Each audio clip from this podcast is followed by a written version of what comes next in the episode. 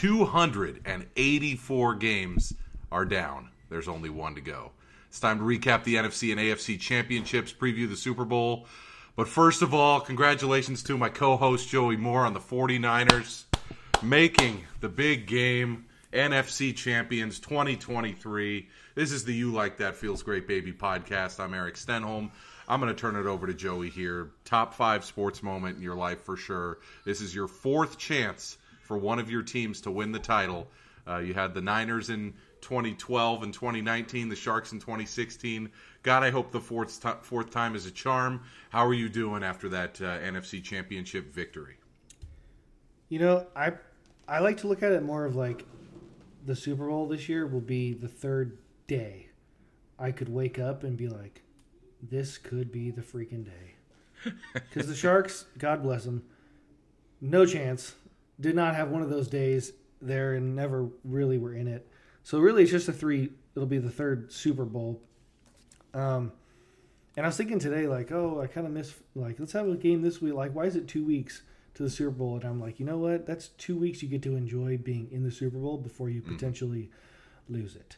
So I was like, you know what? It's not the end of the world, but yeah, I mean, what what a freaking game! I mean, the the postseason has gone so opposite of what the regular season has been this year, and then just seasons past, regular season and postseason have just been, you know, when they win, they win big.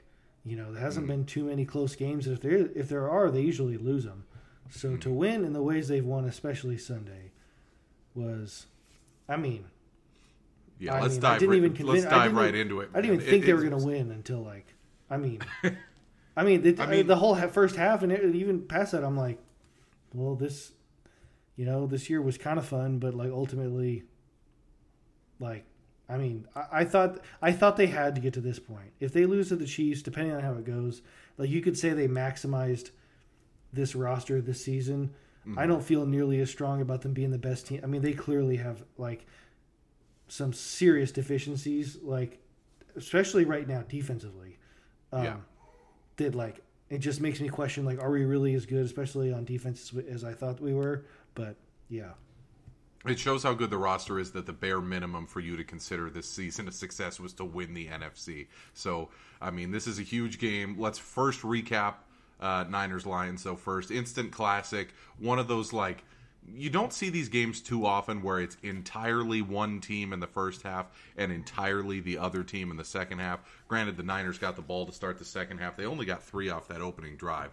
But it was just a wild game. I, I really felt like the Niners re- never really got solid footing until like the very end of the third quarter, which is pretty wild for a game that they ended up winning relatively comfortably. that's what I was gonna say. Like, you know what's crazy is like they were down, but they also had a ten point lead. With like two minutes In and the fourth two quarter. seconds left. Yeah. And they, I mean, it got down to the point where all you had to do was recover an onside kick. Which, if I would have told you that at halftime, you would have been like, huh, "What happened? to the I mean, stadium fall bef- down?" Even before the game, like when I thought, like, okay, like I think we're a better team, like you could win, but like you would take that against any team, any game. I don't even care if it's like, you know, the Niners playing Carolina or something. Like you would mm. take, just recover the onside kick to win the game, like as a mm. fan. So to say that even after them down 17 at halftime is just wild. Yeah, and I mean, the first half really had both of us questioning SF's defense. I mean, it was it was to me one of the more lethargic performances of the season. It the way they came out of the gate. Well, it was everything I, I was worried about Detroit. I mean, Right, just running the ball I mean- down your throat every time. I mean, David Montgomery and then Jahmyr Gibbs, like I thought they'd have good days, but then Jameson Williams, like, okay, wow, they got three guys like just shoving it down our throat. Their And number like- three wide receiver busted a I'm forty-yard. like, I love kicking. I'm I'm a big like let's kick the ball off to start the game. Like I want the ball second half. Mm-hmm. But like when you do kick it off and they go four plays right down your throat, like touchdown, it's like uh oh, like um And then the Niners followed it up with a three and out, which is stunning for a Shanahan offense, which always scores on the first drive. yeah. Well, I was it the first or second one they went three and out. Because I when did they- Moody miss the kick? He missed the kick. He missed a kick on second the drive? second one. Yeah, the first drive was a three and out, and I was like, hmm. And that's when you texted me, not ideal. No. Um No. I just it's just even, even after the the even after the win, I just. I don't get like I really don't understand. Like Brock Purdy is a better quarterback than Nick Mullens. Right? Breaking news? by a mile. Okay. Especially with the what the Vikings were at the end of the season. No Kirk. I think well I think Jefferson played, but still. Niners offense much better. Why on earth did it look so difficult to throw against the Detroit Lions? Nick Mullens threw for 800 yards across You know what two like games. like why? I you know just like some it's like Dallas has better has like better players. You know, but it was like we're going to be able to like move the ball on them and they did. But like Detroit was like we're going to be able to move the ball on them and no. Took a whole half and a half two and a half quarter or two yeah, two and a half quarters. Mm-hmm. And yeah, it took a 50 yard face mask pop up like catch by Aiyuk to really get good. It's like, wow. But yeah, no, the first half, our defensive line, I mean, bums. the discourse on Twitter was Steve Wilks might get fired at halftime. I mean, But like in defense of him, in defense of him, this organization believes in a front four, like front four play coverage. Like they don't like blitzing. Just like t- from Kyle and John, like that's how they've always that's how they've built the team. When they built this team, they expected it to be Bosa, Armstead, Hargrave, and and well, I think they thought Drake Jackson, but he's he's hurt. The other edge rusher, but still, that's why they traded for Chase Young, who's a horrible football player right now. like he's terrible. Uh, Eh. You, they run it to his side every time. You were saying it's just like every time you see him on the field, you're like, here comes a run to wherever like he is. and, and like Randy Gregory, they just haven't had uh, all of their defensive linemen are prioritize rushing the passer. Like like Bosa is obviously he could he could do both, but he's he's a pass rusher. But like, I mean Hargrave is, is not very big, so like they just get tossed in in the run game, mm. and it's Mm. and it all falls on Greenlaw and yeah, it does, and, and and like so specifically, just when their front four doesn't dominate against the run or pass, because like I'm, uh, I think Bo, well, Bosa had I think two sacks of Goff, but like we're really not getting pressure. Like Jared Goff was chilling back Mm-hmm. The there. first half I think Bosa's one, at least Bosa's first sack was completely like unblocked, like missed like Yeah. missed the protection, and then I think the second one it might have been like a quick, like it wasn't like wow, just four guys collapse the pocket and it's like he's going down. Um, so like when they don't dominate, like this defense struggles. Um, and, and you saw it. And, and then on top of that, Detroit can run. I mean, their offense is really good. Uh, I mean, yeah, it, it was everything you worried about. And, and then the second half, like the, the most underrated part of the game is like, we can talk to the end of the earth about the not kicking it for like Dan Campbell. But I think the crazier thing is I believe they only had six runs like in the second half.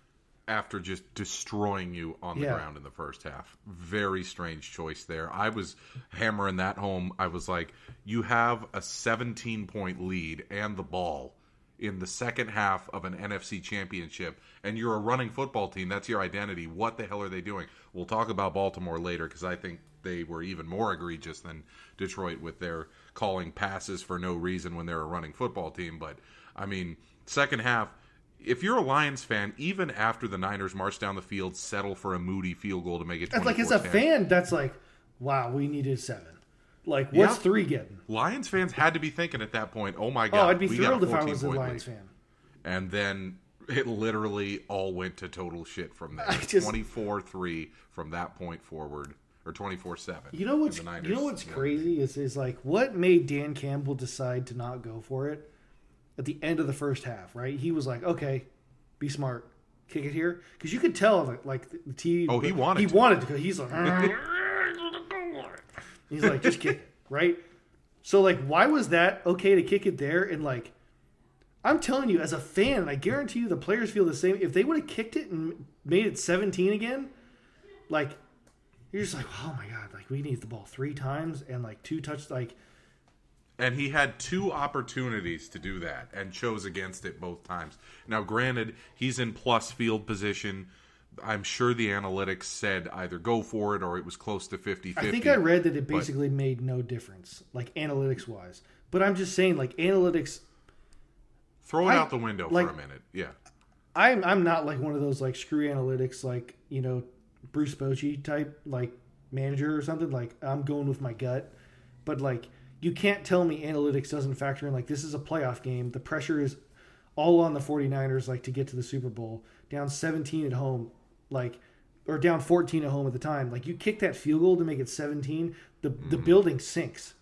Like it just And and the point that uh, Burkhardt and Olsen hammered home too was they have a reliable kicker. Like he's not a household name, but he was, uh, I believe, eighty-eight or eighty-nine percent on the and year, it wasn't like a 50 yarder. and it wasn't in horrible conditions like it was uh, at Levi's uh, the week before. So it was like. I, I thought, considering all that, and considering the Niners are not a team that plays from behind, very strange choice. Like if you're going against an ultimately high-powered offense led by a Brady, a Rodgers, a Brees, a Peyton Manning, okay. You're going against a team that is a run-first football team in the Niners with a quarterback who, yes, he's very good and he crushes it in Kyle's system. He's not uh, you know, a Hall of Fame passer. I don't think he's going to be. Like, why would you not take a three possession lead there? That's But even if you are know, going against Mahomes, that's would be like what you would do. You know what I'm saying? you just want to make it so that they have to basically possess the ball three more times than you What- to have any like- chance. Like even at that point, up 14 with the ball, fourth down there, like like Detroit had their foot on our neck. Like Mm-hmm. Campbell wanted to pick his foot up, high knee it, and like cleat spike our neck. Yeah, with the fourth he down. wanted to suplex. like when guys. all he had to do was like just put the foot down a little harder, like with the field goal, and like we're we're we're gonna suffer. We're gonna run out of time. yeah, Like even if we score touchdowns, we're gonna run out of time. And this is the main discourse after that second half. It isn't this supremely talented 49er team rose from the ashes and defeated the Lions. It's Dan Campbell had the Niners by the balls and he let them go. And it's a tough way to see that Lions season end. As an impartial observer, I was pretty shocked that this is the guy, Dan Campbell, who all year has kind of been the story in the NFL. He's taken the worst franchise in NFL history and brought him to the precipice of the Super Bowl. And it basically kind of goes all out the window with our last impression of this 2023 Lions team being an absolute choke fest in the second half.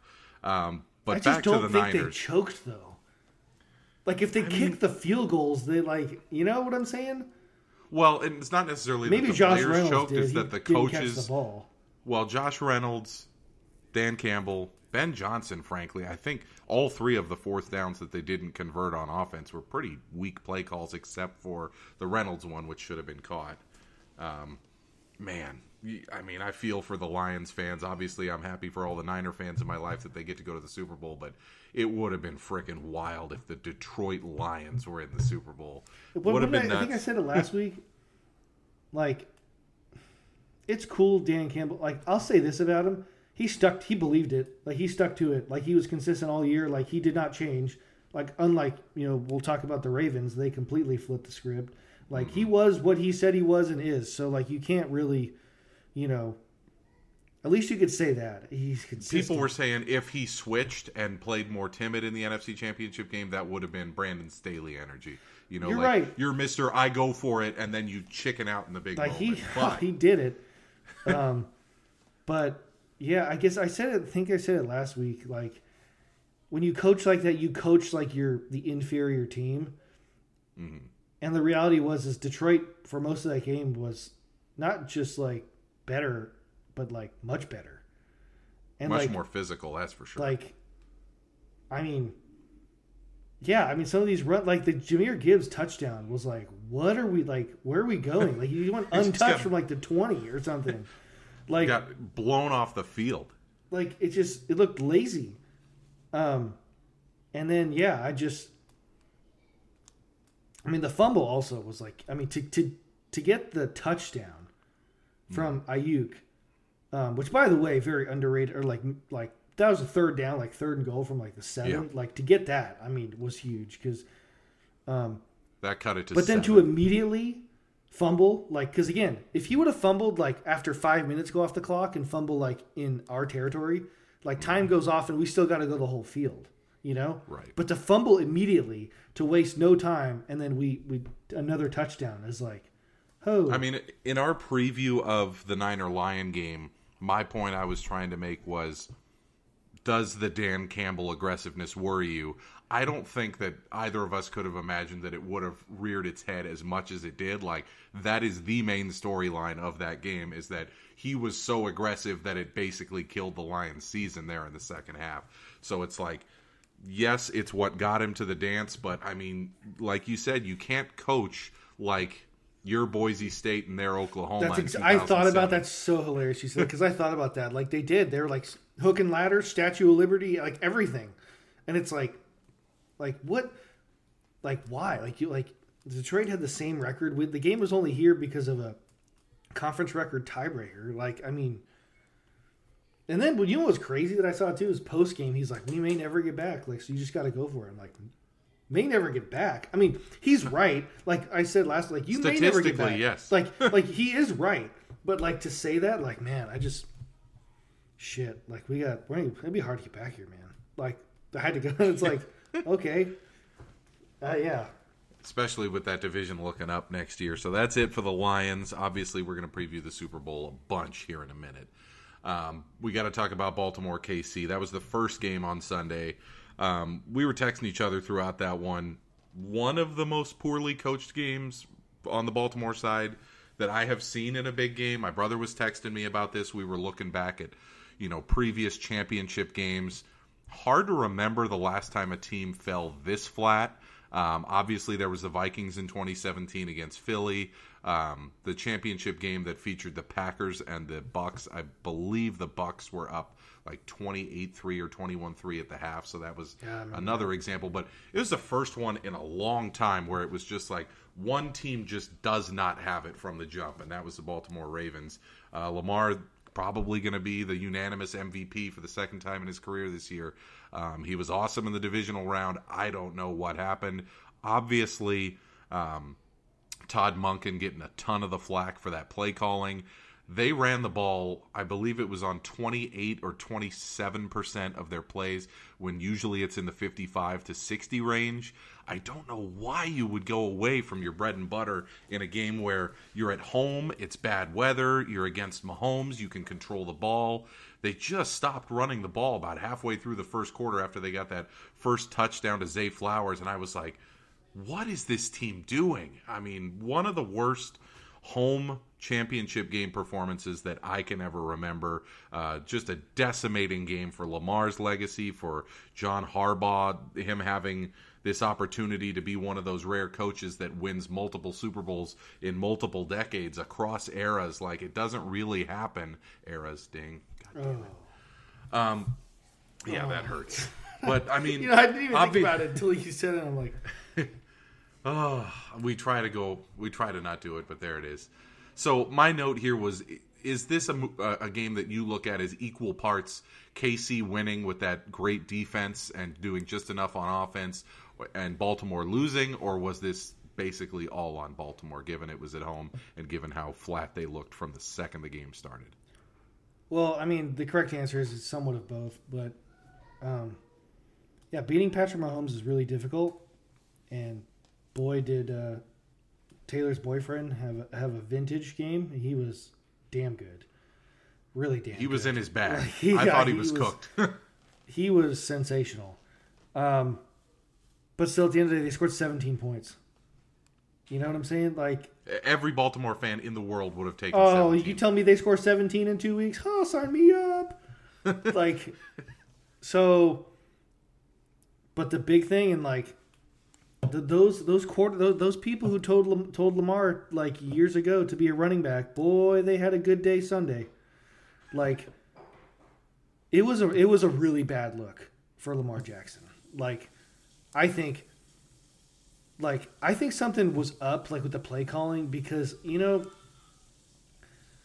they don't I'm sure Lamar went to Todd Monken and like he has some input on the game plan and stuff. Like he mm-hmm. wants to throw he like he wants to be seen as a as a guy who can win from the pocket. Because not only did they not call running plays, he didn't run like as Right. much. So he wants to be seen as like a guy who can throw darts in the pocket. And the reality is Sunday was like, nope, like can't do it. Like You're not that guy. like you're not like it was it was bad it was it was bad and um the turnover like the pick in the end zone like on what planet was he open there were three white jerseys It was the worst throw of 2023, all things considered, given the moment. I thought they had wrested some momentum away from KC. KC had, I believe, eight possessions in the second half and had zero points. Like, Yeah. Baltimore kept giving them the ball back, and they would just give it right back to him immediately. And then there was the big um, uh, swing there where they had a nice punt return. They started at like the KC 45, and I'm thinking, okay, if they score here, they're down. Uh, th- at that point, they would be down three, and I'm like, this is anybody's game at that point. And I believe it was on either first or second down. He throws that duck into the end zone, and I was like, that's the worst throw of the year, bar none. Like it, it killed like any kelce had a they huge day but again they scored 17 points like mahomes like he didn't play like like he played darn near perfect in terms of his like completion percentage and like everything and still again 17 points and you're at home Mm-hmm. and like I- it was it was greg roman was probably had a cigar Oh, he had a great day, being like, look, it wasn't. he was fired because we ran the ball too much and like after sunday like we're saying you didn't run enough like If Greg Roman was the offensive win the coordinator, I think the Ravens would be in the Super Bowl. I don't think there's any doubt about that. Like, they would have just run it. like that's what just gets me like was the uh, yeah i don't know like greg roman was fired because he deep down inside didn't think lamar could throw the ball and well sunday at this point when it matters he's right great regular season, great first playoff game, especially in the second half. But he's Like, two and four in the thing. playoffs now, and Here's the losses thing. have all looked like, like, this that is one. i could i could go on a whole like rant about like how i feel about how we talk about players in the league and quarterbacks especially. But like because i mean even as a niner fan like like would i be uncomfortable giving brock purdy lamar's contract? Um absolutely but like this conversation of him being a complete like just scrub like being carried by everybody like some like does Lamar Jackson win that game for the Niners if they like does he? Not a chance. That's my point. I mean, this is The is crazy thing, thing too, is, is I've crapped on Jalen Hurts a lot this year. Jalen Hurts won that game last year. Like he could come from behind. Jalen Hurts could. yes, But like does Lamar and to be honest, I forgot to say this stat last week, but to be honest, does Josh Allen win that game? I think he does, but he hasn't. yeah. And I saw the stat last week Joe against, against the. Chiefs. I well, he does if he's healthy. That's his problem. Yeah. But Josh Allen against the Chiefs two weeks ago, or a week ago, I saw a stat. He was only 10 of 21 throwing the ball beyond the, not 10 yards, the line of scrimmage. Mm-hmm. 10 of 21. Like, And those weren't terrible conditions for that game. But I just go, we, we like Lamar Jackson, like he's, he damn near might be a unanimous MVP. Well, not, maybe not unanimous. Like Tyreek Hill, McCaffrey might get some votes. But people have already said he's won his second MVP. Mm-hmm. And like, I'd not like Patrick Mahomes has never had a game like that, ever. Like people think like his oh he's great like these these ridiculous arm angle throws and stuff. The reason why Patrick Mahomes is is is might be like already number two or three quarterback ever. I mean you can make a mm-hmm. serious case he's number 2 mm-hmm. Is because his low is like higher than everybody.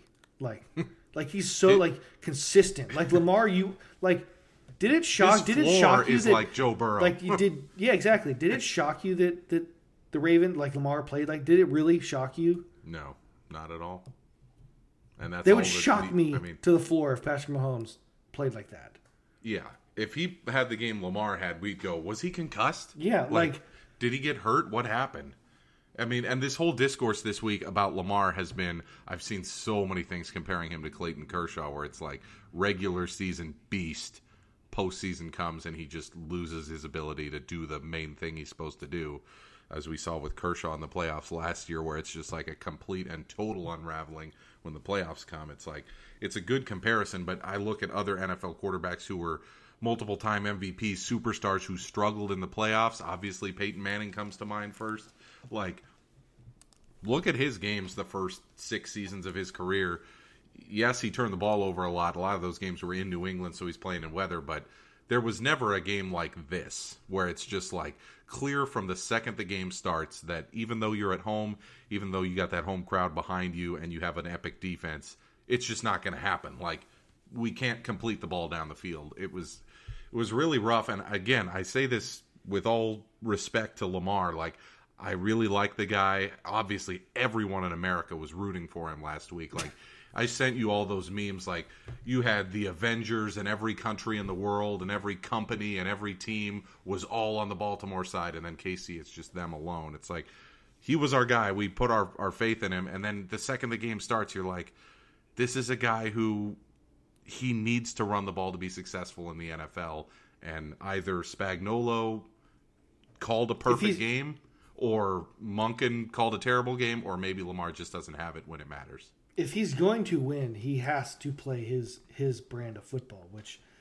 whether he likes it or not is not a pure pocket passer or no. like even close. Like he he has to run. And that that's okay. Like who cares how you win, right? Mm. But the thing the thing is why it's just that's never won, really. Like running the ball like eventually when you get to the playoffs, you play really good teams, you play really good defenses and you, you have to eventually, like I've said before, if your position is to throw the ball like quarterback, you have to throw the ball. Like that has to be like it's part of the job description. Like it's like if you draft a, a receiver, you're like, oh man, just his hands are a little sus. Like that's a problem when you play receiver. like yeah, shout out Troy Williamson, 2005 yeah, like, Vikings first you know, round pick. Exactly. Like yeah. You if know, you can't catch the ball, it's a problem. Like you know, like baseball, like you play shortstop, like you better be able to field the ball like you cannot just like kick the ball around. Like even if you hit 40 home runs, like like we had Semien, been an all star, right? With the ball get hit to him, like dude, no one cares you hit 35 jacks if like you hit the ball's hit to you and that ball gets thrown into the third row. Like like you have like it's part of the job. Like you yes. go go kick the ball around in, in right field and we were so validated by that when he became a free agent. He signed with the Blue Jays, and they stuck him right at second base. Exactly. Yeah. I mean, just like, or like my, one of my favorite players ever. You know, in sports, Brent Burns. Like his thing is like he. I mean, he cannot defend. Some sometimes. I mean, he just struck. can't. He's a defenseman. He's a defenseman. Can't you can't defend. Karlsson, you put up hundred points. You're like minus thirty. Like. I mean, you have like if you're a defenseman, defend. If you're an offensive lineman, probably should be blocking. Like you could block. Like and look back at the history of the NFL. There's only two running quarterbacks that have won the Super Bowl. I mean, you look at it. It's Steve Young, who was when he retired was the most accurate passer in NFL history. He could also run, and Russell Wilson, who probably would be a Hall of Famer if he wasn't a running quarterback. So it's like, I mean, got to focus that aspect of the game. 2019 and 2023, Lamar was excellent at passing in the regular season. Not the gaudiest statistical numbers in terms of yards, but he threw a ton of touchdowns without turning the ball over. He didn't necessarily turn the ball over other than that once last week, but it was just like a lethargic performance where it was clear from the beginning that Monken had him in the pocket Spagnuolo was thrilled to see that they were throwing the ball downfield and trying to do a pocket passing game, and it all just completely unraveled. So back to square one for Baltimore after their first AFC Championship game that they've hosted since the early 1970s. Tough for those fans, but Casey's moving on. Super Bowl 58, Niners. Um, they're minus two and a half. They're wearing the white uniforms. Is it two and a half? We talked about down to one and a half, or is it up to two? So it was two and a half. It went down to one and a half, bumped back up to two. Today it's back at two and a half. Um, wow. I saw Kansas City in some places. You could get the money line on Kansas City at like plus 120, which might have to drop a little something on that just as something that you can hedge during the game if they, you know, if they get out to a big lead. But um, big game, basically a redo of the 2019 Super Bowl down there in Miami. We're doing it in Vegas this time. Uh, Niners are wearing white. Kansas City's wearing red. Going to be Usher at the halftime show. Big game, 2019 redo. Um, going into the football side of things, as an impartial observer, I want to bet KC because the Reid Mahomes duo is such a massive advantage over Shanahan and Purdy. Like, it's a Super Bowl. You got to go with, you know, the guys that have been there and that, that have won it in the past. I have a lot of confidence in Reid and Mahomes, but um, can that elite SF roster make the difference when compared to 2019? Like, let's look at the offensive and defensive matchups to watch from a Niner point of view, but also like basically when you look at the game in 2019 where you had that 10 point lead in the fourth quarter, do you think that this team is better in terms of the aspects other than quarterback and head coach than the 2019 team was relative to KC at that point? Like, is this a more beneficial matchup than 2019 was when you take the quarterback and coach out of it? Because it has to be if you're going to win this game. It's a really good question. Um, well, you should take it out. I, I don't think we could take it because I do think. I think Purdy is a significant upgrade from Jimmy, specifically to this matchup, because I don't think we're going to be able to block their front. Um, McCaffrey, Charles, an obvious Charles upgrade over. Charles Omenihu injury is big. He's Yes. like he's a solid edge rusher. He was on the Niners last year. He was he's a good player. Um, Chris Jones is going to feel like that. Priority number one is someone's got to block him. Um, he will wreck. And also, Chiefs. It, it- I remember like in 2019, batted a lot of balls, like a line of scrimmage. So, um, I think Purdy being able to move, and we saw that tenfold last week. I mean, he he's an athlete. He, you know, again, is not Kaepernick, is not Lamar Jackson, not Michael Vick, but like he can move. And I think just moving in the pocket to set up to either just get a first down or like throw the ball, like you know, evade some pressure, set your feet, throw downfield is going to be big. Um, I think our defense is, is much worse than, than it was. tw- because 2019 was damn good. Um, that was Bosa, Buckner, Armstead, Dee Ford. Like Fred Warner was there. Dre Greenlaw was a rookie, but Kwon Alexander was there. That's when we had um, Richard Sherman was was on that team, and it was like much better than it is now. But on that same thing, I think our offense is much better. Like our wide receivers last time were Deebo Samuel as a rookie, who I believe if the Niners were were to finish that game off and win, I thought he would have been the MVP. Yes, Um, it couldn't have been Jimmy. Um, and Emmanuel Sanders towards you know end of his career, solid. But this year it's going to be Brandon Aiyuk, Deebo Samuel, Jauan Jennings, George Kittle, Christian. Mc- Like it is that that part is a lot better. Um, And Trent Williams. yeah, I mean, you Joe have Staley a first that ballot Hall of Fame left tackle that you didn't have last time. um, yeah. I I don't know because I I I would say this Chiefs team is significantly worse than the Chiefs team you faced. I don't in know though. Like, well, it is offensively, but their their defense, like uh, their defense, does not get enough credit. Their defense is really good, really good. And like if the, if our Niners offense this year played against the Chiefs defense in 19, I think they put up a big number. But the Chiefs this year, I think, are going to put up. I don't know. I mean, Isaiah Pacheco might have a huge day. He might be a sneaky like MVP. They've set pick. the over under for this game at 47 and a half. You and I are both leaning over on that for sure, right? Well, I hope it is. Because mean, if it's I- a low if it's a low scoring game, I mean, I, their defense is better than ours. Mm-hmm.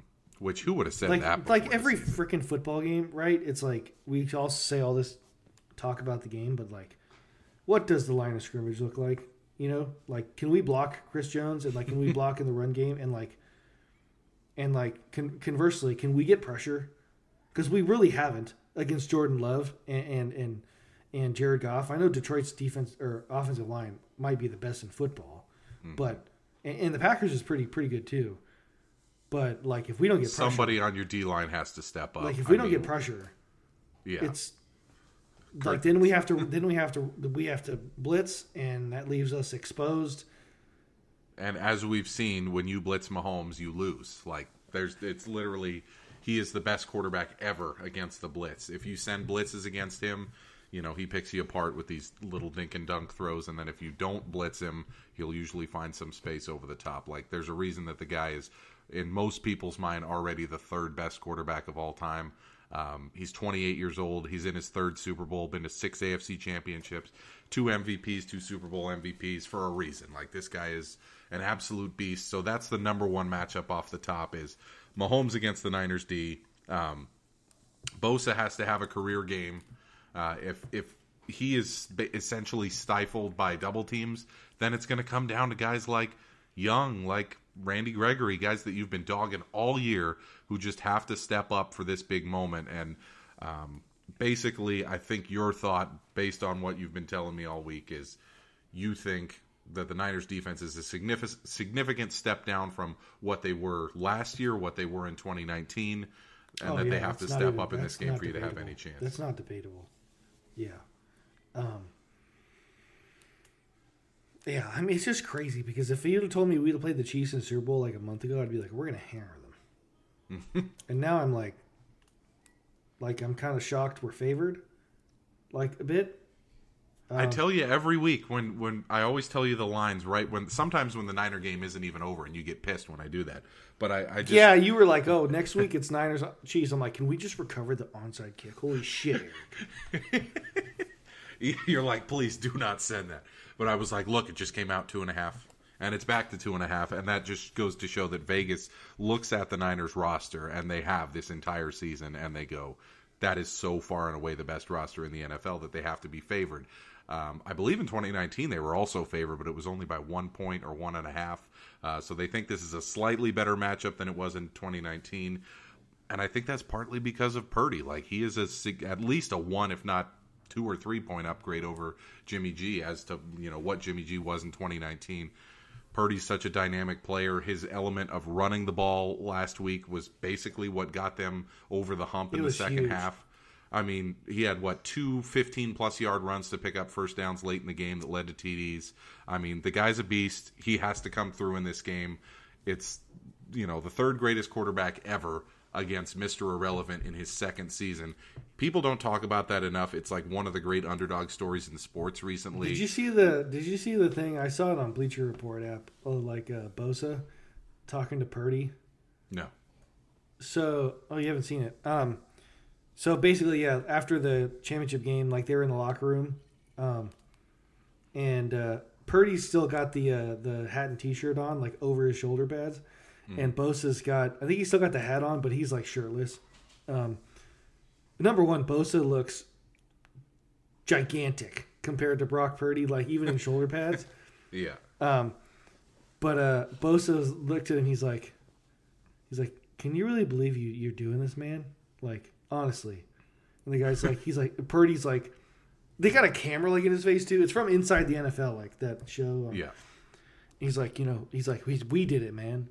And then Bosa looks like he's like, no, seriously, dude, like, like, Like what the fuck? yeah, like he didn't say that, but like, no, seriously, dude, like, like, did you really have this? Did you really think you were this good?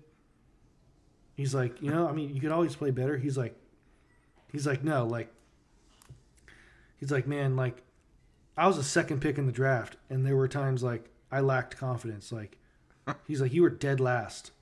Like, he's like, did you really think you could be here?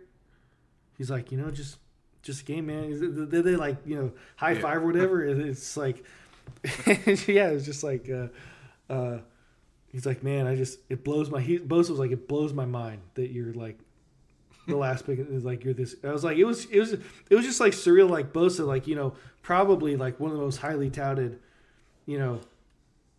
You know, I mean, he was clearly the second. From, from when he was like 15 If that's my point. old. It's like Yeah. he like he was getting scouted when he was like, you know, eleven, especially because of his genes with his brother and his dad. Like, and then Purdy's like dead last, and Bosa's like, no, seriously, like, how does a guy, how does a guy like you like be this good?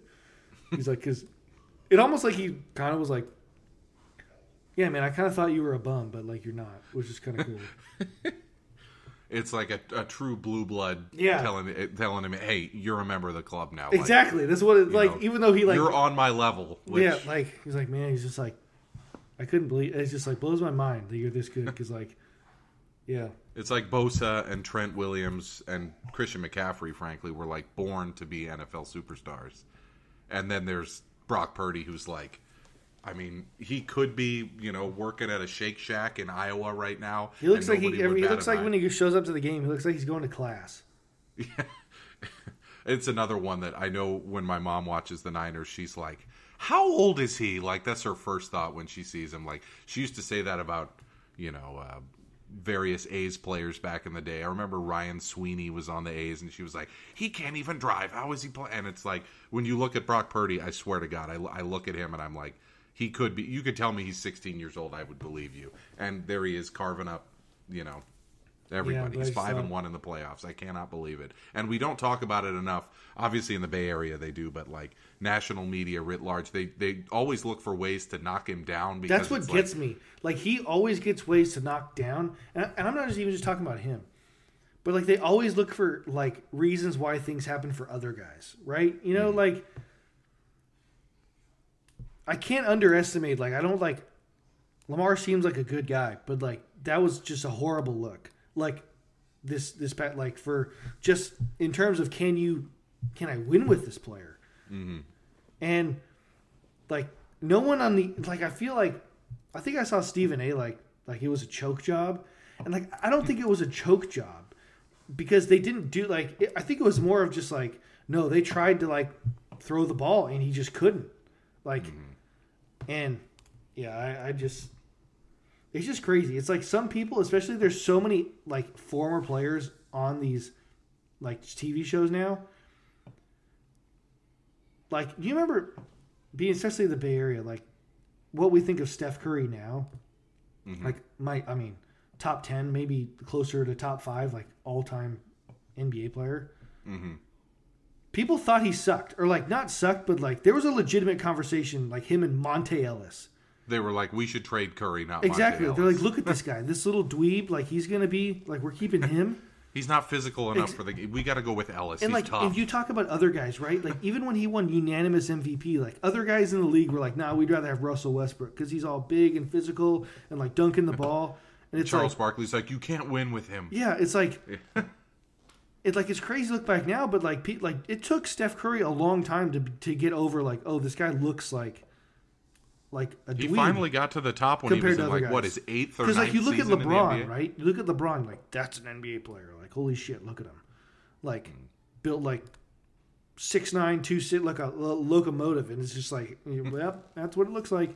And Steph Curry who's like six three like 170 whatever he is I don't know 200 I don't know how big he, much he weighs it's like this guy Especially when he came out of college, he was just uh, yeah, he goes you know, to Davidson, like, and then Purdy, right? Purdy's that last guy at recess picked, and then turns out like all these cool kids in school are like don't want to admit that this guy might be better than all of us, and it's like, th- like there's nothing that kid could do, like, you know, like, I, I totally get what you're saying because it's like, like what does he the- have to do to be like, like, because I really believe he could win the Super Bowl. God forbid he could win the Super Bowl MVP. People are still going to be like, the roster. You know who had a good roster? Lamar Jackson. Like You know who had good rosters? Uh, Like- seven different times. Tom Brady. every Super Bowl winner ever has had a good. Like, have you ever seen a guy win? Like Patrick Mahomes. Like, oh, he's a great one. Okay, well, he's got arguably the greatest tight end ever. He's always had a. Well, the times he's won, he's always had a good offensive line. Tyreek Hill, like Chris First Jones, like. Chris Yeah. Jones, like he has Andy freaking Reid, like, like again, like let's stop pretending. Show me an example where the infrastructure was terrible and a guy still won the Super Bowl. It's like there is none. Like you have to be, you have to win as part of a team, and I think people just don't look at that aspect of it as much because they want to find a way. and to just the Niners, like, like, they've taken the philosophy of building a team, yeah, like what we what I've talked about. in a sport that more and more becomes centered it's around like quarterback, and, and, and Kyle's like, I'm. Kyle and John Lynch believe it's easier to build a team that wins, like the Niners, more than it is building a team like the Chiefs, who what they, I mean, I mean, they've done a good job. You know, Brett Veach and obviously their team building a roster, but they they win because they found Patrick Mahomes. It's easier to find but- multiple superstars at multiple positions than it is to find a first ballot Hall Because like the Ravens think draft. they did it the, the Chiefs way, right? Like they think They they, have not. the quarterback, but they didn't because he's not he's not Mahomes. Mm-hmm. Like And Dallas has thought that for years, and they don't have the only guy I really could say has been Joe Burrow, but even then, like again, the, another underrated thing about Mahomes, he's consistently good. He's consistently healthy. Yeah. Yeah, and Burrow has missed. I mean, he missed almost all of the entire 2020 season, or his rookie year, um, and then he's missed most of this year. Like it's, and Lamar has missed a bunch of time over the past. That's the other thing too. Like like say Purdy went down, like it would blow big time. But like there are people who do believe Sam Darnold could come in and like be serviceable, right? Mm-hmm. Like I think what happened to the Bengals this year with Jake Browning, like that's not common. Like Lamar Jackson goes down, like I know Tyler Huntley was a Pro Bowler, but like eh. uh, Josh Allen goes down. Who the hell is even their backup? I don't even know. Like it's like Matt Barkley or something. like, you know, I would say Jalen Hurts goes down, but like, you know, then he had. Uh, Mariota. Oh yeah, this year I was gonna say last year he had Gardner Minshew, but Yeah, Minshew Pro Bowler this year. Yeah. God, the Pro Bowl but just like does it not just, matter it anymore. that's a whole other thing. Like if somebody gets hurt on the Niners, right? Like it's still a good team. Right. I don't know. It's, it's a good thing. Like I, I would rather build it the Chiefs way. Like if I got Because Patrick it's more sustainable long like term. I right? like got because I got Mahomes.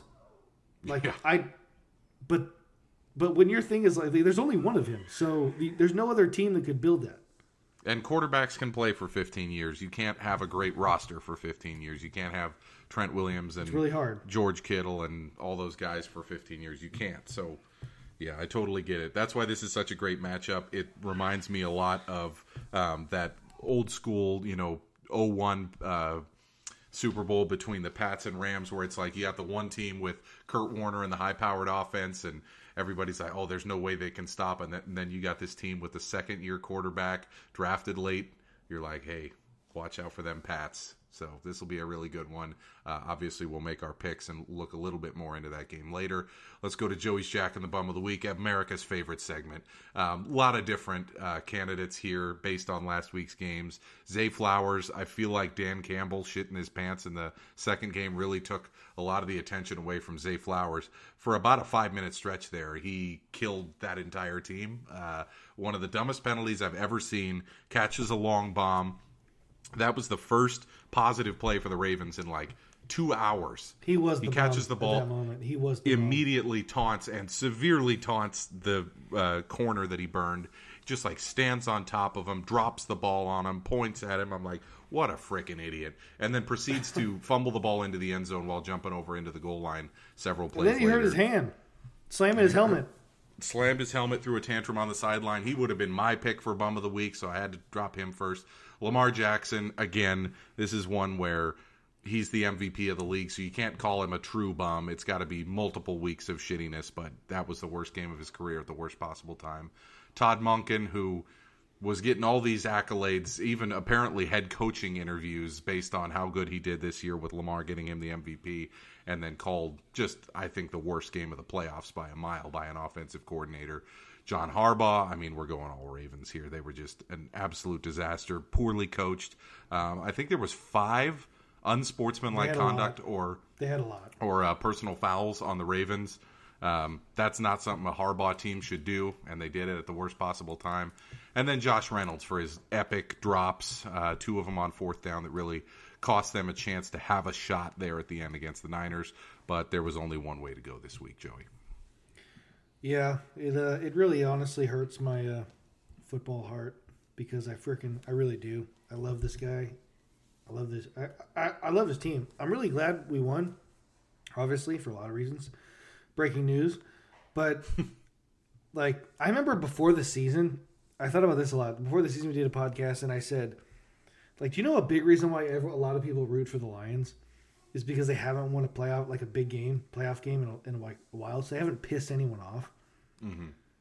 Well, like they would have pissed me off if they would have beaten us in the NFC Championship game, and I didn't want to like hate the Lions because like I I love the the the whole story. So, but yeah, the Jack and the Bum of the week this week is Dan Campbell. He you mentioned a lot of guys who cost their team. No no single person cost their team more than him. Sadly, Absolutely. I think. even more than like like Zay Flowers. I mean, you could argue him. I mean, gave up a touchdown basically, and but still they lost by ten or they lost by seven. But I I just head coach to make several. I mean, just reckless decisions um, that they really weren't that like I can I can live with Zay Flowers diving for the end zone trying to make a play. I really I could. I hate it, you know, if you're a Ravens fan, but you could live with that. I can't live with not not not taking a seven point lead on the road at Levi's in the NFC Championship game. I just can't do that. I can't. Um, He, as you said, he had multiple chances where he had the foot on the neck, and he could have just ended the game. And both times he tried to go for style points, and it, it killed him. Yeah, he was. Yeah, yeah, he did. He went for style points, which he already had the fight won. Really, He had he had ripped one kneecap off, and he, No, he was did. trying to go for the other. he bit his own kneecap, is what he did. Yeah, I mean, again, when he was hired, you and I made the joke after that press conference, like, what a freaking blockhead idiot, like biting a kneecap while wearing a suit. He's like, we're gonna bite a kneecap off. I'm like, yet another idiotic Lions hire, and then boom, he got him to the doorstep of the Super Bowl before he finally kind of crapped his Big pants. win for them that uh, they kept uh, Ben Johnson too. yeah, against all odds, it was like Washington was basically telling. Well, it was weird. He kind of let. Josh McDaniels on him. Yeah, Like they were on the way there, and he's like, "No, I'm good. I'm taking myself out."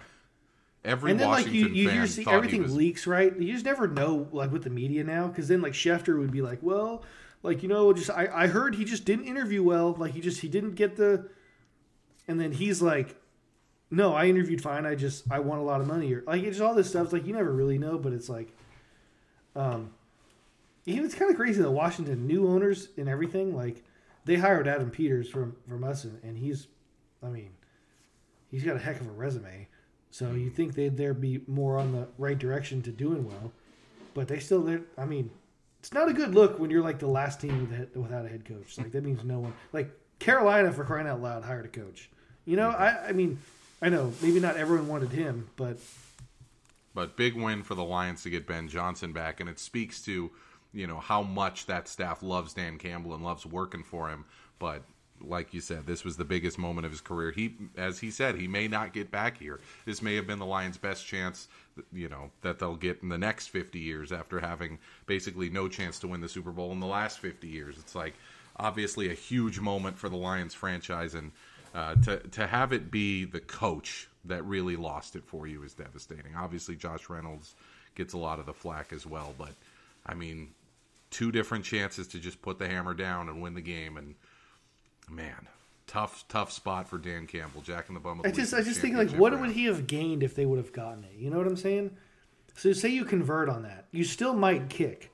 Exactly. They, and they were And, both like- mid 40s yard field goals, you know, not like chip ins, but not. You know, think about it this way: like, what if they convert that, and then like two plays later, like somebody fumbles? You know what I'm saying? Like no one even looks at, at like the decision. Oh no, they went for it and he got it. Like what a great decision. Like no, like if you don't kick and take the points there, you do like you're more susceptible Most- to turning the ball over. Like you know,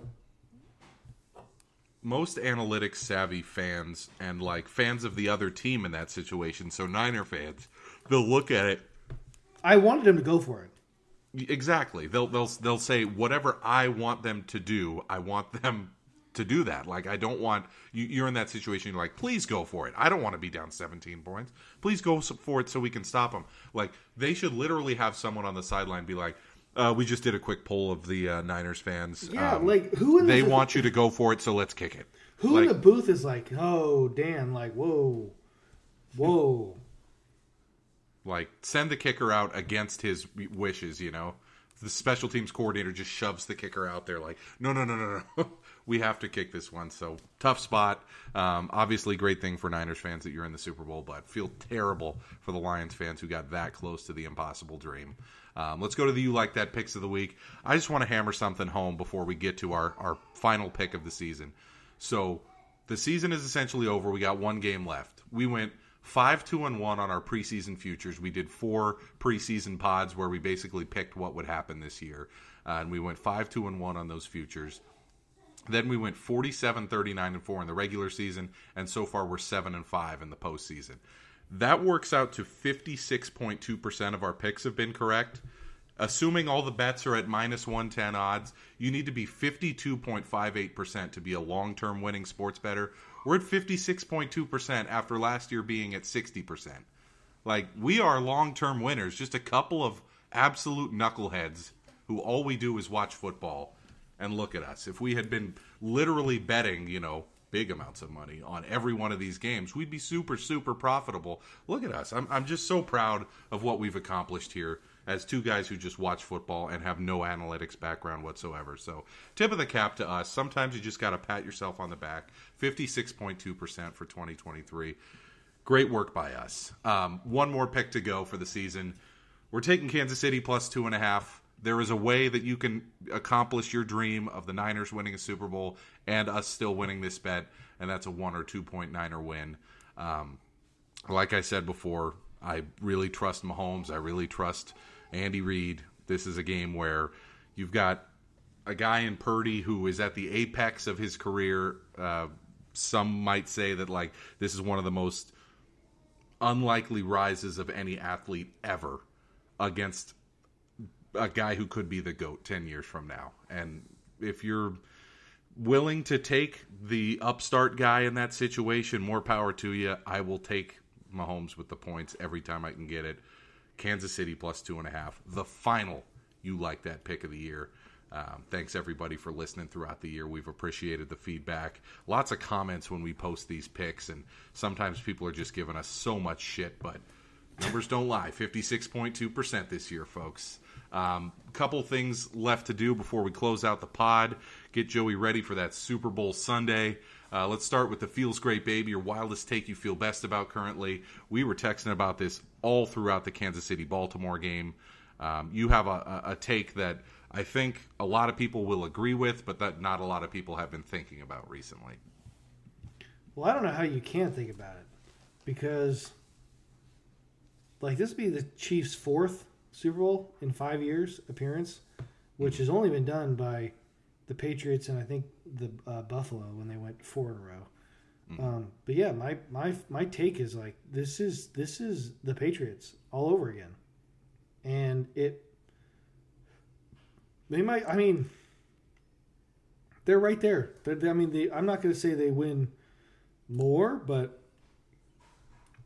I mean, as long as Reid wants to be there, you know. Well, there's quite he, a bit of rumors he might retire.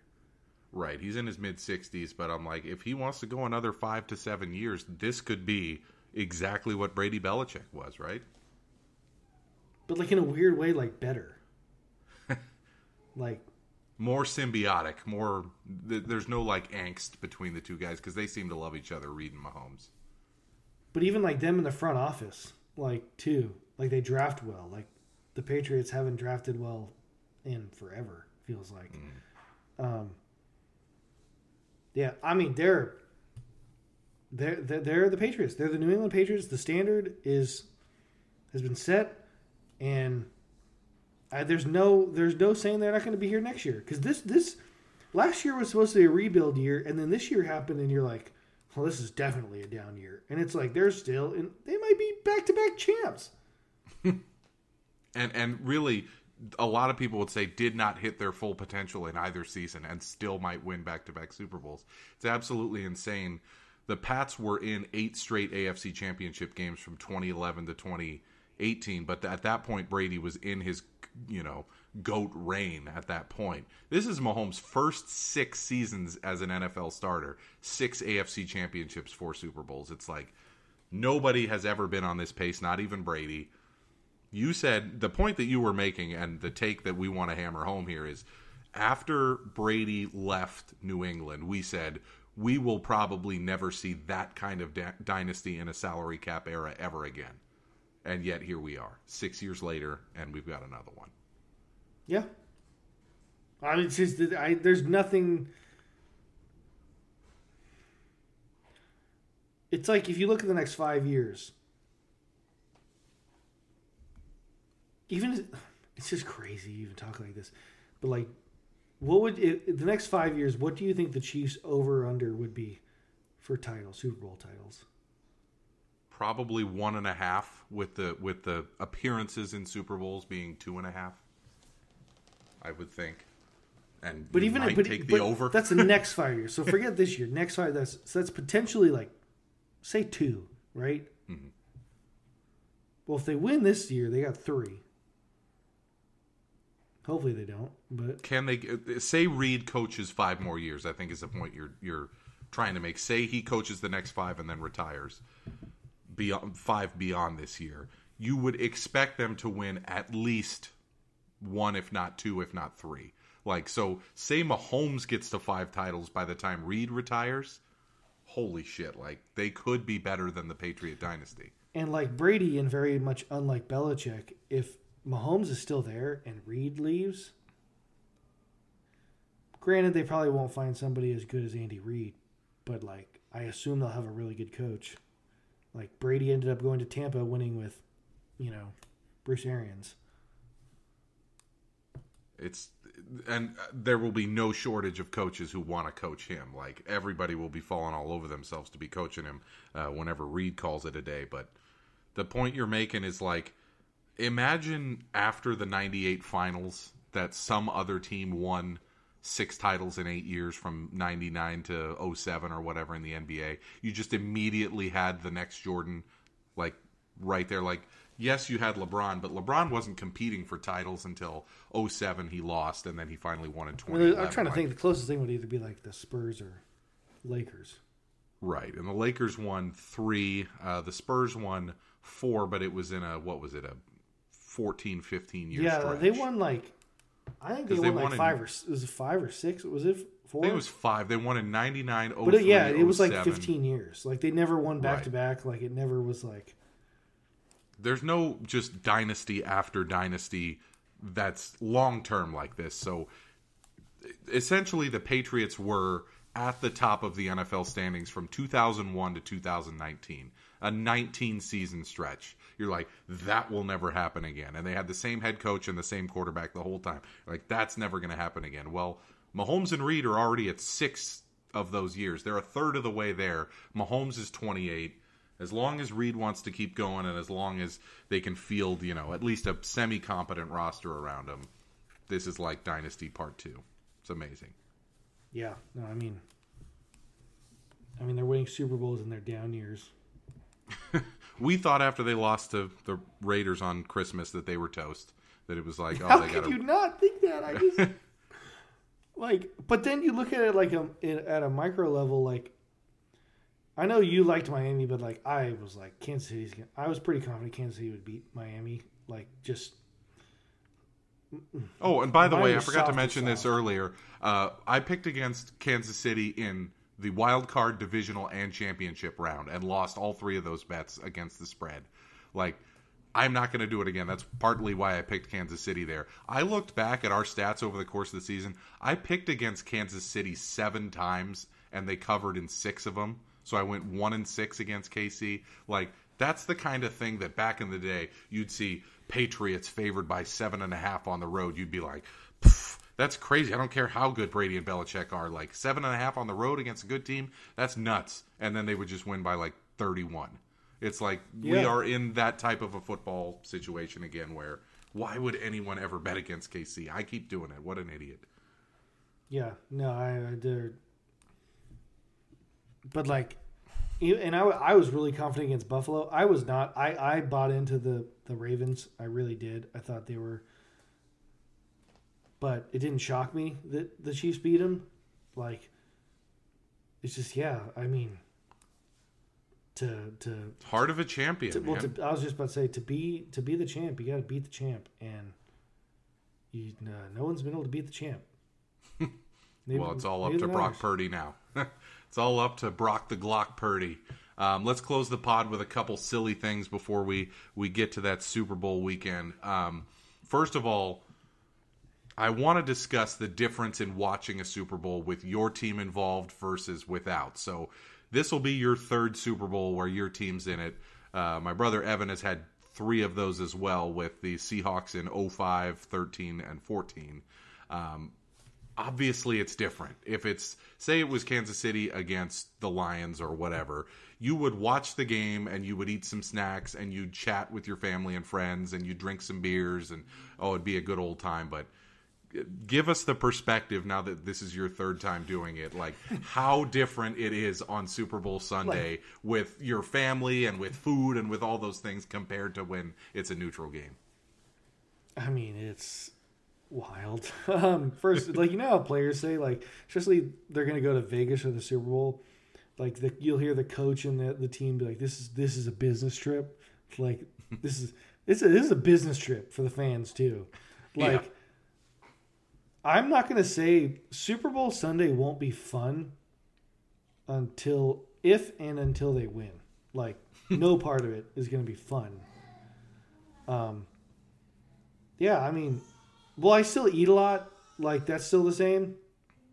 But like you know, it's not like oh, like oh, what's the coin toss? Like oh, the halftime. Like dude, the halftime is when we're taking a dump, we're going piss, like we're gonna go cool off, might change. Yeah, clothes. take a little walk around the neighborhood. Yeah, like you know, exactly. Um, and like just decompress, decompress. Mm-hmm. I this is probably the most excited I've been for a Super Bowl, not because of anything with the team, but just like what I think we're gonna be like doing and stuff for the for the game. um, because yeah, the the Ravens one, I the I remember like we had it was at my I was at our house and my parents had like people over I I like didn't want to watch the game with. Like, you know, mm-hmm. like that's a huge part of it, you know? Yeah. Like especially if your team's in it, like everyone at this Super Bowl party like better be into this freaking game or else mm. like because the last thing I want to hear is like somebody tell me like, "Oh, it's just a game." Like, chill out. No, no, thank you. Um, go watch it somewhere else. Yeah. So, um, I remember the Ravens one. My nose just started bleeding during the game. Like, I didn't hit it, nothing. It just started bleeding. Um, and then the the Chiefs one kind of wasn't because like we were like moving like my parents' apartments. They sold the house and stuff, so we watch it like in their like just apartment like in Newark. So it's like mm. you can't really like run and scream as much. Like you know, I don't know the whole apartment complex and stuff. Mm-hmm. It was a smaller TV and like small room. Um, but this time it's gonna be like I think we're gonna be watching it um, uh, at her cousin's house because they got a big area, big TV, several TVs, indoor, outdoor. Like it's a whole nice thing and and uh, and uh, yeah, again, there there's going to be people I know that want to watch the game and care a lot about the game. So like if I yell and I'm not gonna. That's cool thing. I'm not gonna throw anything. It's not my house. Like hey, I can't do that. Like like it's okay to punch my wall. Like don't punch their wall. Which please give the the fans at home a glimpse of why the Niners won last week. It wasn't anything that happened on the oh, field. yeah, yeah, yeah. There was actually it's another incident game. that led to the to pants it. or the no pants game. So yeah, my wonderful son just I don't know something didn't agree with him or something. He just kept like just throwing up, not like throwing up, but you know like just like bit like, and I mean not like drool. I mean like projectile, and it got like all over my pants, couch, and everything. Like, he did it like three or four times. So like eventually, like uh, I just said screw it. Like uh, I just took the pants off. So swear, like the whole second half for the most part, I watched the game in, in just my like boxers. That's and it. that's when it, it all turned. It all around. turned around. So it was it was it was Luke. Who knows? Might have to might have to do that in, in uh, somebody else's house next week. Uh, whatever it takes to win the game. You're going to be superstitious. I know you're not usually, but you're going to have to be for this one. Um, yeah, like I said at the top of the pod, third chance for you with the Niners. Hopefully it gets there. Hopefully you have a nice crowd of people around you to celebrate with if they win, because I know that's a huge moment for a sports fan. I haven't experienced it yet. Got to see my brother experience it in 2013. It just looks like so much fun. Hopefully I'll be there someday too. Um, Super Bowl Sunday, we talked about last year, like some of the pros and cons of going to someone's house, going to a Super Bowl party, all that. This year, let's rank our top Super Bowl Sunday snack foods before we close the pod. People on TikTok especially love when we do these lists because they love shitting on us, but you know, it's fun to get the debate going. So I will go first. We're going to do five to one. So I'll start with my number five Super Bowl snack food rankings. Number five for me. This one's kind of going off the board, but it's a tradition of ours. Jamie always makes these pigs in a blanket from Trader Joe's. Freaking love them. So that's going to be number five for me on Super Bowl snack foods. What's your number five? My number five is shrimp, like just fried shrimp, like just put in the air fryer or something and like crisp it up. Then dunk dunk it in uh, some tartar sauce. I'm not a cocktail sauce guy, Okay. really, but shrimp and uh, tartar. Okay, so we're going that number five, fried shrimp with tartar sauce. I'm going number four. I'll go nachos. Uh, back when we used to do the Super Bowls at my parents' place, I would always do like a massive plate of nachos for everybody. For me, it would be, you know, some really good hefty Mission tortilla chips, some black beans, uh, some ground beef, uh, shitload of uh, Colby Jack cheese or the Mexican shredded cheese that you get at like Safeway, and then sour cream, guacamole, and sometimes I would put some black olives. So love some nachos. I'll put that at number four. What's your number four? Jalapeno poppers, which Interesting. I don't think they're at too many Super Bowl parties, but um, between the bread and like the, the jalapeno and the cream cheese, hmm. I don't really Oh, dip yeah. them in anything either. No, they don't need it. Super delicious and nutritious, right? Just fried jalapeno peppers stuffed with cream They're cheese. on my diet. Oh, absolutely. The uh, the Atkins diet, they're killing it. Um, number three for me, I will go shrimp as well, but I'm going to go shrimp, just the regular chilled shrimp with cocktail sauce. When people bring this to like a football watch party, people are probably like, shrimp, what the fuck? I love that. I will attack those shrimp all day. Love them. You don't feel super guilty when you eat a bunch of them like you do with fried food. Freaking love popping some just chilled shrimp with cocktail sauce. That'll be num- my number three. What's yours? Tacos, specifically like small street tacos. Like the one I'm on now is chorizo. Like, oh my god, that's my like just oh like like yo soy Jose. Like that's with me right now. Like with these tacos. Um, Yo soy fiesta. Cause I'm like, no, I was not a taco guy, and then like, a couple years ago, we went to this like work party for uh, Kayla's like work at the time, and they had a taco truck, and I was like, or not taco truck, like taco bar, like they hired you know a company to come and cook, and I was like, eh, I'm not really a taco guy. Like, you know, where's like the, where's like the burgers and hot dogs on the grill, and then I was like, all right, I'm so hungry, let me try it, and I just freaking loved it. And like ever since then, I've been just taco, taco, taco. Like, and yeah, chorizo and like, you know, beef. Carne asada, the classic. Yeah, Yeah. shredded shredded chicken too. I like. Dude, so we have a place right by us uh, called Tacos Guelaguetza on Melrose Ave. If anybody wants to go, it's like one of my favorite restaurants. It's just a shack out in front of um, of uh, Safeway, and I love going there. Last week I got ten street tacos. I got two asada, two chorizo, but then I also got two lengua, two cabeza, and two suadero. So What are that's those? the the tongue, the head, and the breastbone of the cow. And it's like I would never order it in the past, but I look at the meat in front of me and I go, "That looks so good," especially the cabeza for whatever reason. It's like fat, you know, fat laden shredded beef. And it's just so flavorful and good. I love street tacos. That just missed my list just because Super Bowl Sunday. I don't necessarily associate it with street tacos. It's hard. I'm not gonna lie. it's- It's it's uh it's not easy. fantastic though. But like Um, where we're going, just final thing on like they they do, um, like they they like he goes and gets like this uh meat from like a you know just like street vendor and and like uh yeah they make it re- they make it really easy and convenient to eat the tacos. Yes, then that's the key for for Super Bowl Sunday is you got to be able to wolf them down while looking at the TV. You know. Can you Um, eat it pep- standing up? Yes, if you can't, it doesn't count.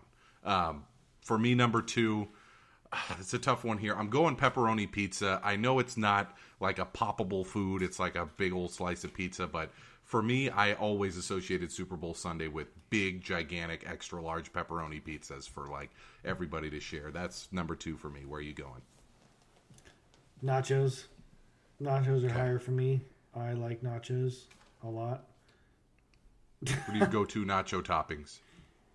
Obviously, super piping hot cheese. Um, jalapenos definitely. Like some shredded chicken. I always used to love that at the A's games. That's the helmet nachos, shredded chicken, um, sour cream, guacamole, um, and uh, yeah, I'm not really a beans guy on nachos. Um, oh, and then like some salsa. Yeah. Of course, got to go there. And then number one for me, breaking news for everybody. It's number one for Joey too. Wings. I Yeah. mean, wings were made for Super Bowl Sunday. For me personally, I go boneless wings, and I go boneless wings from Wingstop. I love the uh, honey barbecue. I love original hot. Love Louisiana rub, uh, garlic parmesan, lemon pepper, anything boneless from Wingstop. That's number one. They start taking their Super Bowl orders like three weeks in advance because everybody. Do they really? knows That's the shit. Wow. Yeah.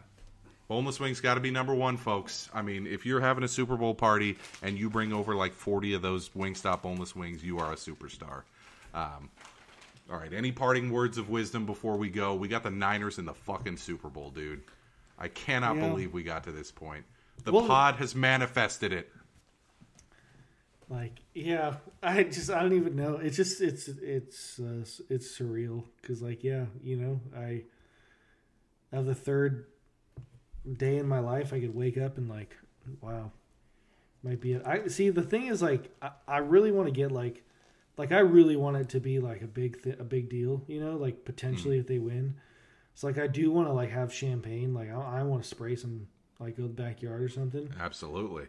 and like I I, I want to like get a cigar or something and like I mean really like we're doing this.